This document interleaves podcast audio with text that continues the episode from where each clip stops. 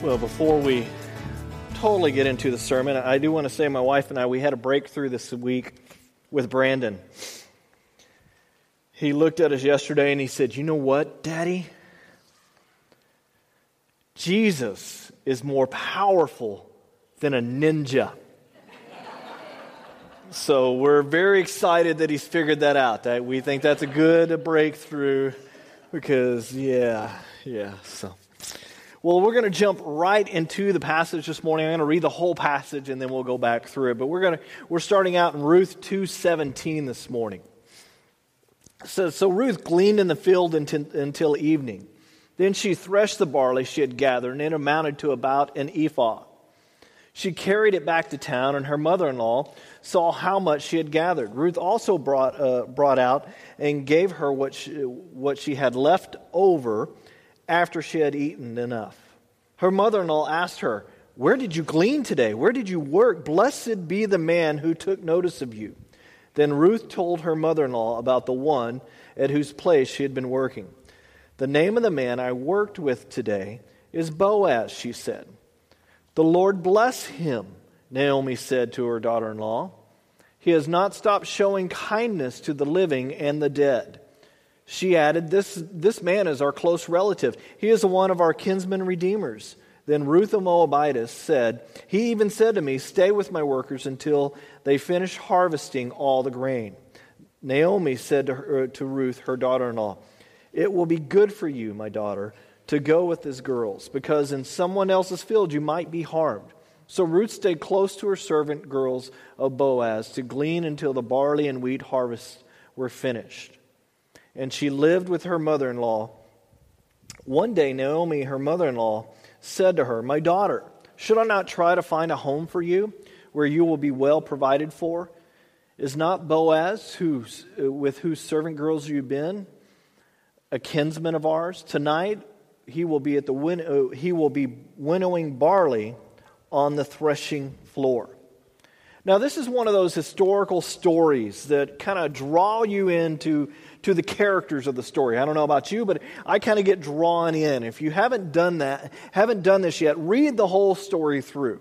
Uh, in fact, uh, throughout the series, you can read it multiple times, and God will show you at different parts different things as you read the story. It's like when, when reads, we read stuff to our son, we read it multiple times. He likes that repetition of things, but he picks up different things at different times. Uh, we introduced him to uh, Shel Silverstein this last week and, and different poems by him and stuff, and he's all excited about it. So uh, we're having a good time with that, you know, talking about spaghetti and a dog with two tails and all, and he wants us to read it over and over again, okay? We can do the same principles with the Word of God and understand different parts of them as we go along. So the short story, you know, it's very short, but it draws you into their lives. And we start to really understand their struggles as they go along, don't we? I mean, we kind of put ourselves in the middle. We all understand struggles. You know, so we wish we all understood blessings all the time, right? But we really understand struggles. So we put ourselves in the story and how they deal with it. Their strength as they move forward and as they move on, their kindness in the midst of, of tough situations. The Hebrew word for this type of kindness, we've already talked about it. It's the word hes, hesed. And, and, you know, it teaches us about loyalty and perseverance, about love. And with Ruth, her bold faith in Yahweh, her bold faith in her new God that was blessing her beyond belief. Uh, if we didn't, uh, didn't know this, where the story was heading, we, you know, we would ask, who are these people? You know, this is different from, from the world where, when, you know, when I read about Ruth and Naomi and, and Boaz, I'm witnessing great people and great people of the Bible. On one hand, they're, they're ordinary people like you and I. They're just like you and I. They have struggles, they have difficulties. But on the other hand, uh, other hand, they're extraordinary in their actions making wise choices in their lives. And, and a lot of our lives, you know, boils down to, to the choices we make, it, doesn't it? I mean, don't we wish we could all go back and go, well, if I hadn't made that choice, or if I would have made this choice, or if I would have done this. But unfortunately, life doesn't work that way, does it? We can't go back and, and, and, redo those things. But what we can do is from this moment forward, start making better choices, start making wiser choices about direction, about attitude, about actions, uh, about so many different things along in, or in our lives. Uh, you know, we struggle along the way, but we continue to make wise choices. So now our story moves away from the harvest field and, and she's brought home 30 pounds worth of, of barley, and the Lord has just blessed her with, with about a month's worth of food. And, and you know, Naomi's like, man, just keep, go out there and live with those, those girls that, that walk behind the, uh, you know, that walk behind and, and pick up all the sheaves and all that kind of stuff, and, and keep getting that barley because they got a long, okay, this is great, one month's worth of food. But she's got to, I mean, they got to live for the whole year, right? So, you know, mom is like, hey, let's just, we, will build a storeroom if we have to. I mean, keep going out there. You're being blessed. But, but it moves away from the, the harvest field and onto the threshing floor. Now, the threshing floor is, a, is an ancient thing, and it's still around in some countries today.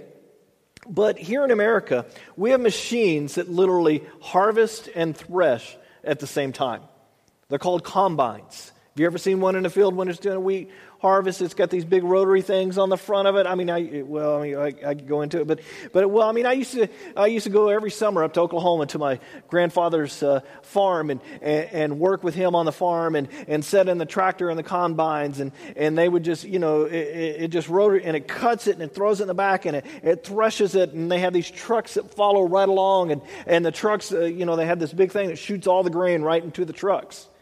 And ironically, those trucks would drive 800 miles down to where I lived in Houston and drop off the grain at the elevator that my dad worked at, his only job off the farm.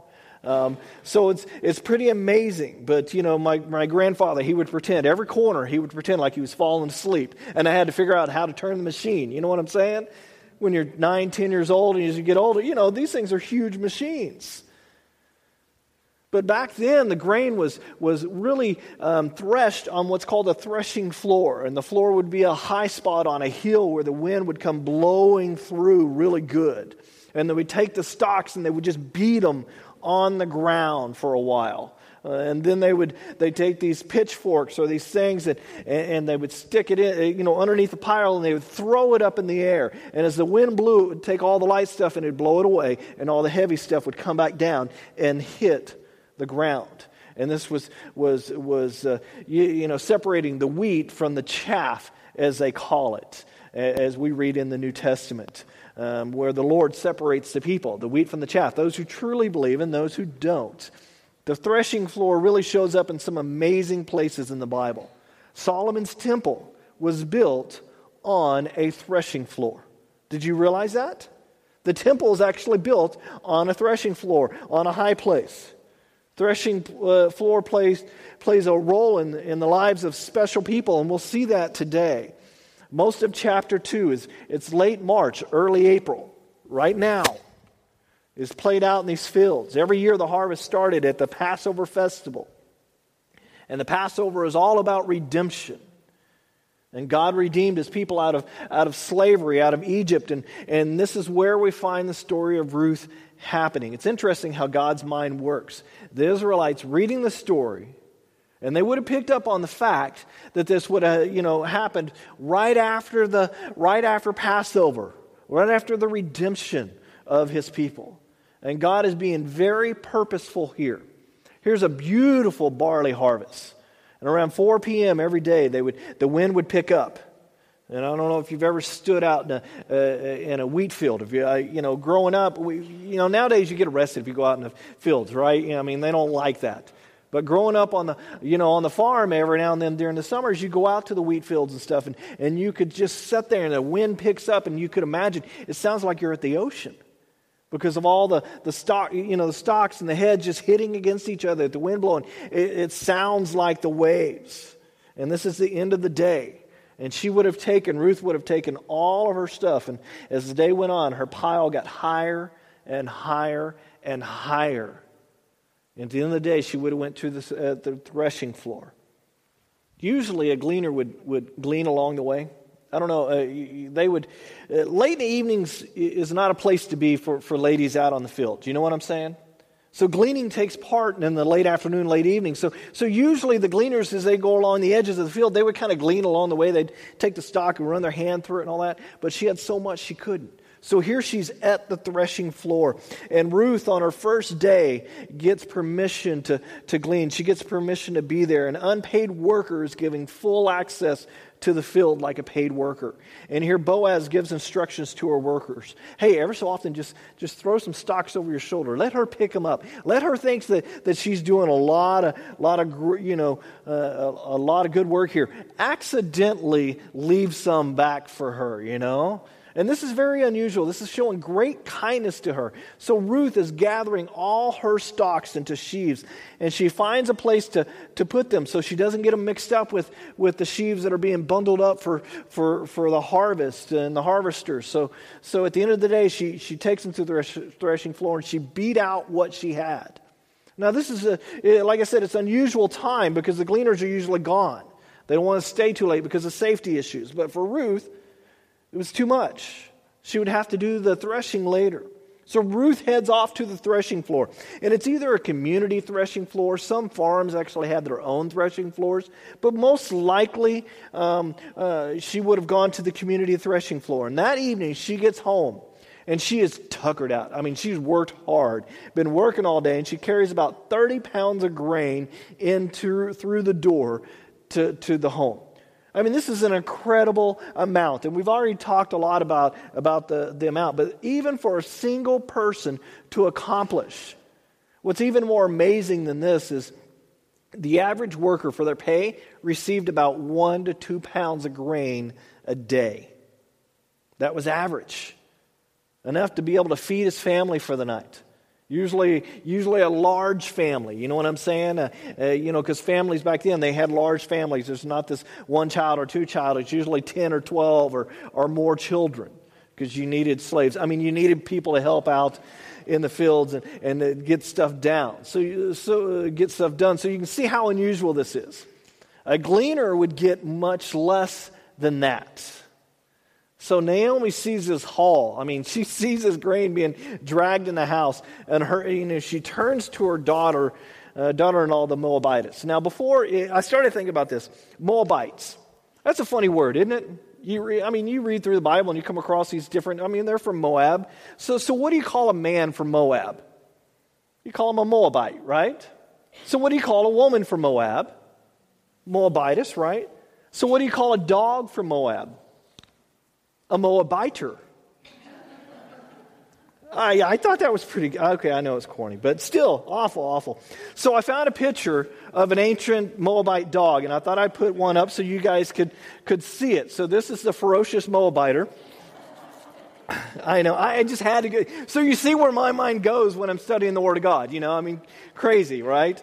So anyway, so Naomi she turns to her, her daughter-in-law and says, Wait a second. Where did you get all of this? Who has blessed you this much? I mean, you can imagine the, the, the, excitement. She's like, May the Lord just bless him.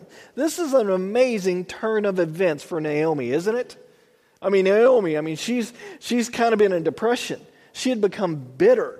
She didn't know how she was really going to make it through. She was responsible for this daughter in law, contractually responsible. Okay? She had to take care of her. She came back home and as a failure in many people's eyes. Uh, you know, probably had to beg for their first meal to be able to eat. And she's like, I'm not the pleasant one. I'm not Naomi, because that's what Naomi means. Call me Mara. I'm bitter. And she went with that bitterness. I mean, she just, she took it. I mean, but with this blessing, we're going to start to see Naomi, her attitudes start to change over time. And Naomi, the pleasant one, is starting to come back. Blessings are flowing from her mouth instead of bitterness. Uh, and the bitterness is starting to disappear. Naomi was gone, but now she's starting to reappear. This is really cool with this blessing. Something changes in her when she sees this 30 pounds of grain. It's an interesting thing I want to point out here.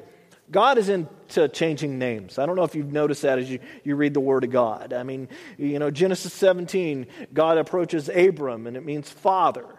Yet he couldn't have any kids. He didn't have any kids. And he was getting really old. And, you know, he changes it to Abraham, father of many. And that's our uh, founding father, if you want to call it that, uh, uh, of the Christian faith, if you want to say it that way. But Abram's wife, her name was Sarai, which means princess. She meets God, and God changes it to Sarah, which means mother of nations. Hmm. Later, Jacob the deceiver meets Christ. See, you know, wrestles with the angel, and the angel changes his name to Israel, which means my prince. Simon becomes Peter. Saul becomes Paul. And here we see a major transformation from Mara back into Naomi, her true self. One pile of grain, and it changes everything for her. This is why one act of kindness can be so important. One act of, of helping someone out, one act of respect, one act of favor, one act of increasing your corners, as we talked about last week. It can change lives. An act of grace can change lives. Hmm. One bag of grain,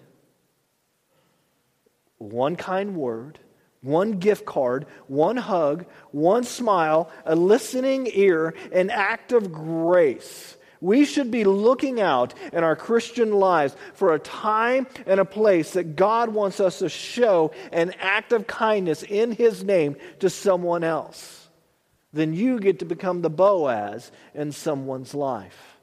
That's how important our Christian walk is. In fact, Galatians 6 says we should bear one another's burdens. We shouldn't have to walk on this earth not having someone to help us with the burdens that we have. Well, now let's get back to the story. She, she says, Where did you glean today? Naomi did. And she, uh, Where did you work? Blessed be the man who took notice of you. Then Ruth, her mother in law, um, told her about the, the one whose place she had been working. The, man I, uh, uh, the name of the man I was working with today is Boaz, she said. The Lord bless him, Naomi said to her daughter in law. He has not stopped showing kindness to the living and the dead. And she's saying, You're the living and I'm the dead. I mean, my family, uh, we were dead pretty much. He's showing an act of kindness here. She added, This man is a close relative. He is one of our kinsmen redeemer. He is a family redeemer is the legal relationship that he has with the family. God is telling them about the law. Uh, God has told the, the Israelites uh, how to handle certain things, uh, a redemption of, of property and other different things. In fact, if we go to, um, uh, well, Ruth 2, uh, I have down the wrong. Um, it's Leviticus 25. I had the wrong title on there. It's Leviticus 25, 23. It says, uh, he's talking about the property, a redemption, and different things. He says the land must not be sold permanently. So if you own a piece of land, it should never be sold permanently, because the land is mine, and you were but aliens and my tenants. Throughout the country, you are to hold uh, you, that you hold as a possession. You must provide for the redemption of the land. If one of your countrymen becomes poor and sells some of his property, the near, his nearest relative is to come and redeem what his countryman has sold. If, however, a man has no one to redeem it for him, but he himself prospers, uh, prospers and acquires sufficient means to redeem it, he is to determine the value of the, for the year since he sold it and refund the balance to the man to whom he sold it. He can then go back to his own property. But if he does not acquire the means to repay him, what he sold will remain in possession of the buyer until the year of Jubilee. It will be returned in the Jubilee, and then he can go back to the property. So the law is about family property remaining in the family. If a person finds himself in difficulty and he had to sell the, the land, then a relative, a redeemer, is to redeem him from the predicament. That means the relative should come in, and the relative has the means. They should go and, and purchase the land back and give it back to the family member. And then he could hold on to that land until, until the man got back onto his feet. And then there's the year of Jubilees, it's called. Every 50 years, all debts were to be forgiven within Israel. Every debt was to be forgiven within uh, in that 50 year period. Now, there's another layer of understanding here. We've already talked about Boaz being a, a type of, of Christ's figure. And, and the way we read the story, it starts to come out because Boaz, the Redeemer, takes us straight to who? Christ, the Redeemer. The power of redemption is, is huge. We start to see the fuller sense of, of the text. And even though the writer didn't know what he was writing, you know, as the writer was writing out the story and the history, the Holy Spirit directed the author to write it this way. And we get to not only see the first meaning, but the second meaning here. And the same thing happens in Isaiah 7 when, you know, when we, we read, For unto us a child is born. You know, the famous passage. We, every Christmas we bring it out, don't we? Uh, why don't we do it in July? I don't know. But we do it every Christmas. And we start to see the, the, the, first meaning and, and then the second meaning. And this is one of those passages here. The Old Testament is not old in the sense of not needing it. The New Testament breathes life into the Old Testament. And we start to see God's plan from the beginning when we put them both together. For Christ is our kinsman redeemer. Jesus, the Redeemer, the Redeemer of our sinful lives. We have a debt that we cannot pay. Would you all agree to that? Our sin. I, there's nothing I can do to make up for my sin in my life that, that, that would get me in front of a holy God, a God who is 100% pure, that has never sinned. He's full of holiness. Sin cannot be in his presence. There's nothing I can do to get there on my own. I need somebody to pay for that, a redeemer, and that is Christ the Redeemer. He took care of it for us. He is the one that can redeem us, He is the one that can pay our debt. Now, back to the story, our two heroes of this book figure out that God's favor is with them. Israel's barley season, late March to early May, late April, right in, about six weeks. And would blend right into to, uh, to wheat season for another six weeks. So you would have 12 weeks of this intense harvest time. Now, when I was younger, I was going to say young, but younger, and in college, I worked out at my dad's grain elevator. I call it my dad's grain elevator because he's always worked out there. He started pushing a broom, first job off the deal, and he ended up working, you know, executive vice president there in the office and all that kind of stuff. So I always called it his elevator, even though it wasn't his. But, uh, you know, harvest season would hit when I would work out there during the summer, uh, uh, summer and would hit for wheat and milo harvest right in the middle of that. So I would literally work 12 hours a day, 12 hour shifts for three months. 7 p.m. to 7 a.m. And then two weeks later, I would go 7 a.m. to 7 p.m. It totally screwed with our, you know, I mean, think about that. Having to switch every two weeks, working nights to days. I mean, it really messed you up. And which I don't understand this. I mean, I was in a daze during this time, always switching, uh, switching the sleeping patterns. And this is when I met Lisa. And I would take, you know, I would get up in the middle of my night you know, at 11, a, 11 a.m., and I would drive to NASA, and then I would take her out to lunch. And then I would, you know, take her back to, to her job, and then I would drive home and I would sleep for a few more hours, and then I'd get up and go to work. And she couldn't figure out whether I liked her or not. I, I just don't understand that. And that has nothing to do with the sermon. I just thought I'd mention that, you know. But harvest season is a time of chaos, a time of rushing around a time of working hard. And this is what exactly Boaz and Ruth are doing day in and day out, three straight months, except for the Sabbath. They would take off the Sunday, all under the care and the protection of Boaz, the Redeemer. And toward the end of the pro- uh, process, Naomi says to her in chapter 3 One day, Naomi, her mother in law, said to her, My daughter, should I not try and to find a home for you where you will be well provided for. Is not Boaz, with whose servant girls you have been, you have been a kinsman of ours, tonight he will be winnowing barley on the threshing floor. Now, Naomi, as the one who is in charge of Ruth, in that society, that's the way it worked. Ruth's husband died, which was Naomi's son. She was in charge of finding her another husband. That's the rules. That was the law. That's the way it worked back then. And, you know, young men and young ladies nowadays are saying, Praise the Lord, it doesn't work that way, right? For, okay, no response. Okay, well, anyway, so it was that way that back then. So Naomi's heart is, is for Ruth. And she loves seeing Ruth provided for and protected, uh, not just during this harvest time, but she's thinking beyond that for her entire life. So let's talk about the threshing floor a little more. Every community had a threshing floor. Uh, some would even have two or three floors, and they're located, like I said, in key positions where the wind would blow uh, blow out, uh, blow really hard. It's usually right outside the village on a on top of a hill. A platform would be built if there wasn't rock, or if there was a big piece of rock up there, they would kind of kind of flatten it down if they could, and that's where they would do this. Uh, they would take flat stones and, in fact, embed them into the ground and kind of make a patio, uh, if you will. But it was used by the entire community for barley and then wheat and then milo and then other crops. The landowners would all gather and they would kind of section out this is my section or this is my time that I'm up here and, and they would beat the grain of stalks to the you know on the floor like Ruth did.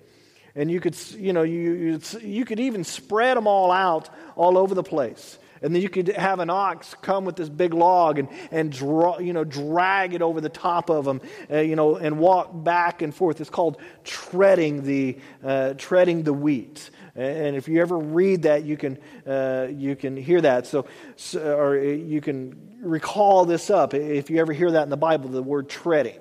So the ox would, would pull the log across and, and so forth. And we see this in Deuteronomy 25 4. And it says, do not muzzle an ox as it's, while it's treading out the grain. And this is where that verse comes from. Basically, you know, you don't muzzle the ox, you don't keep the ox from, from at least eating. He's the one doing all the work, right? As you sit there. And some of these logs would they would even put some type of you know hard things in them, and so they would roll and really hit hard and different things. Uh, but after the treading process, Eh, after that part, it's not over. You need to winnow it. And the idea is the worker would come with a shovel or pitchfork, like I said earlier, and he would scoop everything up and throw it up in the air as high as he could. And the wind would carry off the chaff, and, and the heavier grain would drop to the ground. I mean, the chaff is, is literally useless. You can't cook with it. In fact, if, if chaff is left in the grain, it kind of ruins even the mill and stuff because it's a fibrous thing and, and it's hard to chew and it kind of ruins the whole thing. Um, and it's the only thing it's used for is really animal feed. Uh, it has no nutritional value. All it does is kind of bulk up the cattle. You know, kind of like what, uh, uh, well, okay, well, I won't go there. So, but the wind would carry the, the chaff away. Now, when I worked at the grain elevator, one of my jobs is for about six hours a day, I would sweep. If you could imagine that, six hours sweeping. Because as the grain goes through the elevator, all the chaff that didn't get taken out in the, in the, in the process with the combines would literally pile up in certain places around the elevator. And that chaff, actually, eh, along with the grain dust, is explosive. If you ever live around a grain elevator and you hear about it, you know, it's blowing its top, that's one of the things that the, the term came from, okay? Because literally, grain elevator, ever so often, static electricity because of all the chaff built. If, if they haven't kept the elevator clean, it literally will blow the top off of the, of the elevator where the leg uh, deals with all the grain and stuff. So, I mean, you had to keep all that away. So, these guys, they would do it with the wind and, and, and so forth. So, the wind would carry away the straw, and the breeze would pick up in the evening time. The grain is collected, and it's not clean grain.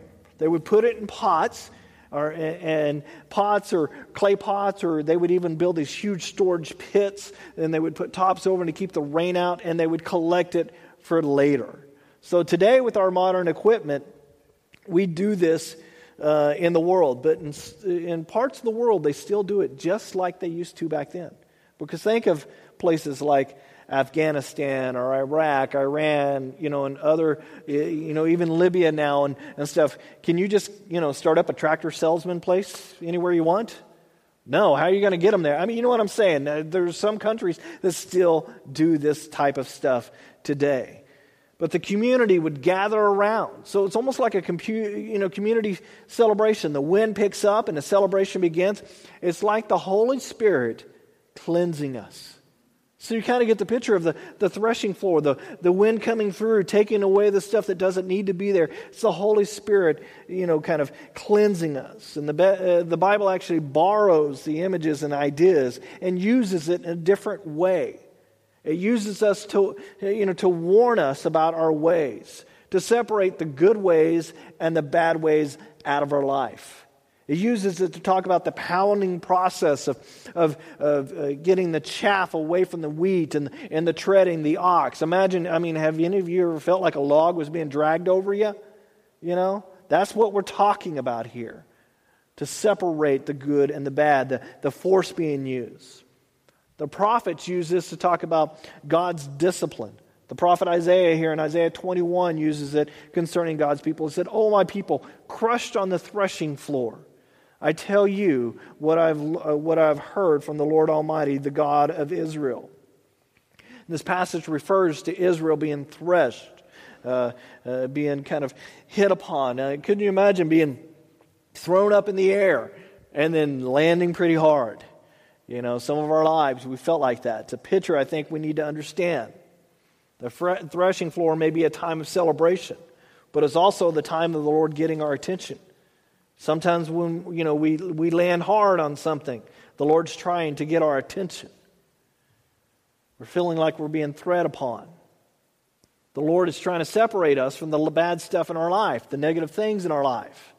It can be a painful process, and it can even, uh, you know, leave the uh, well. The painful process can leave the good and get rid of the bad. There are parts of us that are in us that are not good. And the not good stuff in our life kind of gets entangled in all the good stuff, right? When something really is, it shouldn't be there, it messes with our whole life and it can mess with the, the great stuff that's in our life. And the Lord brings us to the threshing floor. And there's footprints on our back to prove it, to prove the threshing process. And we say stuff to the Lord like, I wasn't supposed to lose my job. My life wasn't supposed to turn out this way. I never planned for this to happen. Lord, whatever happened here? And we find ourselves on the threshing floor. Threshing floor of losing someone. The threshing floor of, of divorce or not being able to have a child, or, or the threshing floor of disappointment. Life just doesn't really feel that good, or the threshing floor at, at, work because the boss doesn't notice the good work that you do, and you've been working your tail off, and it seems like they, you know, you're like you're just invisible to them. The threshing floor of illness your, either your illness or, or illness within the, the family, the threshing floor of, of just getting ahead and then something happens and it seems like it puts you right back to, to square one or even into negative squares. Or maybe even the crazy threshing floor of parenting.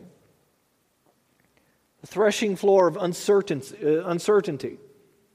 You know, politics. Our country, man. I mean, this all plays out in our lives, and it doesn't always feel so good. Feel like we're getting kind of stomped on. We find ourselves laid out on the cold stone of the floor, and we're thinking, what, what did I do to deserve this? And then all of a sudden you're tossed up in the air and the wind is blowing and, and things are flying around and you land back on the cold stone again. And you're wondering, what in the world is going on?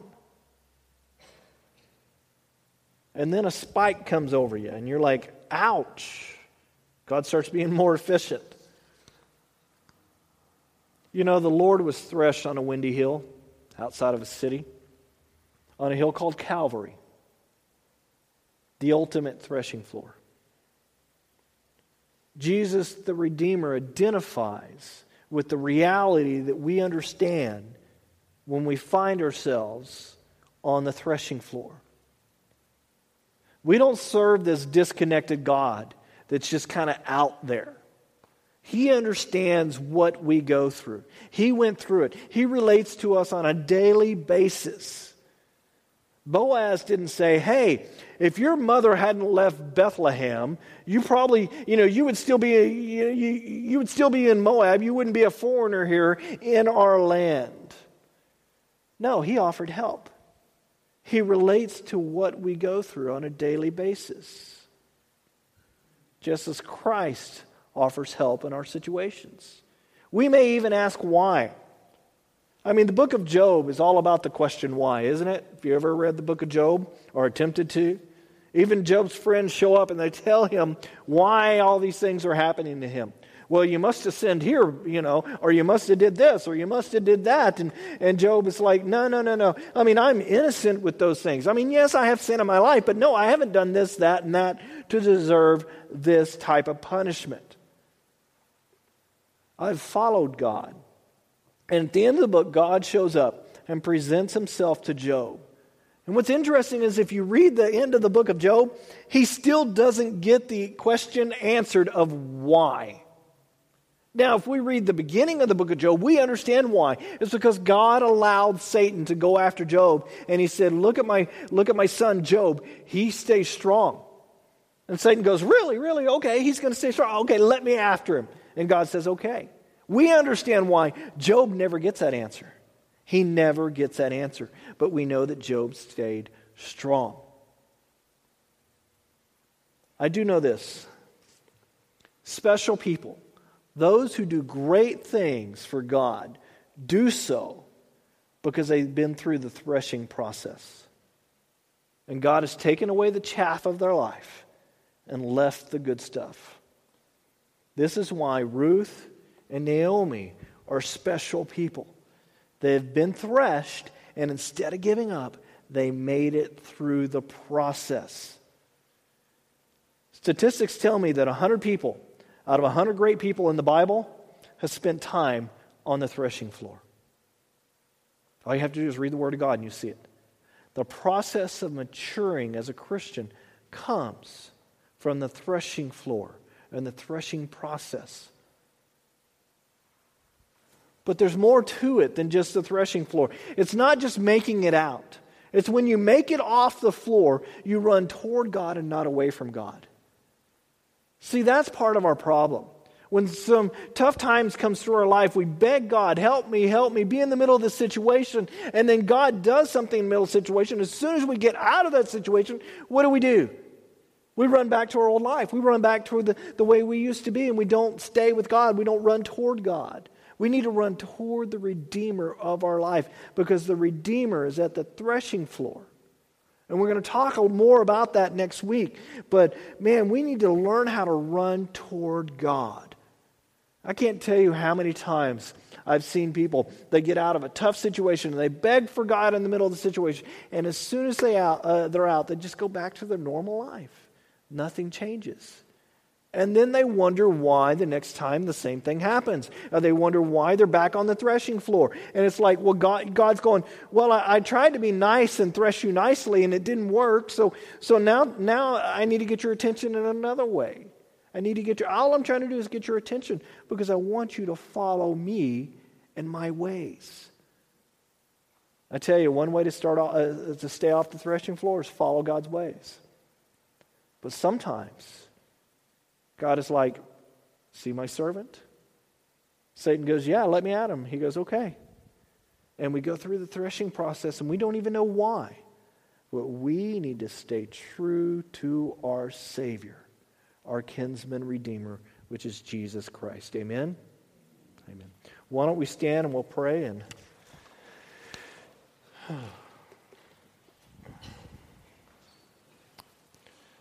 Lord, I thank you for the threshing process. It's not something that we look forward to going through, it's not something that we want to go through, it's not something that we even expect. But through that process, you mature us. And I pray that when we go through difficult situations, sometimes those situations are from Satan, sometimes they're from our own making, but when we go through them, Lord, that we look to you as our Redeemer. We look to you as our Savior. We look to you as the one who will get us through it. And then once we're through, I pray that we continue to go towards you. I pray for those that feel like they're that they just want to give up in the middle of the threshing process, that you sustain them. That you give them some extra barley, that you give them favor in their lives to get them through the process. And I pray that they recognize that you are the one that gives us this. Now the Lord bless you and keep you. The Lord's face shine down upon you, and may he find favor on you. May he look to you to give favor. In the name of the Father, and the Son, and the Holy Spirit. Amen.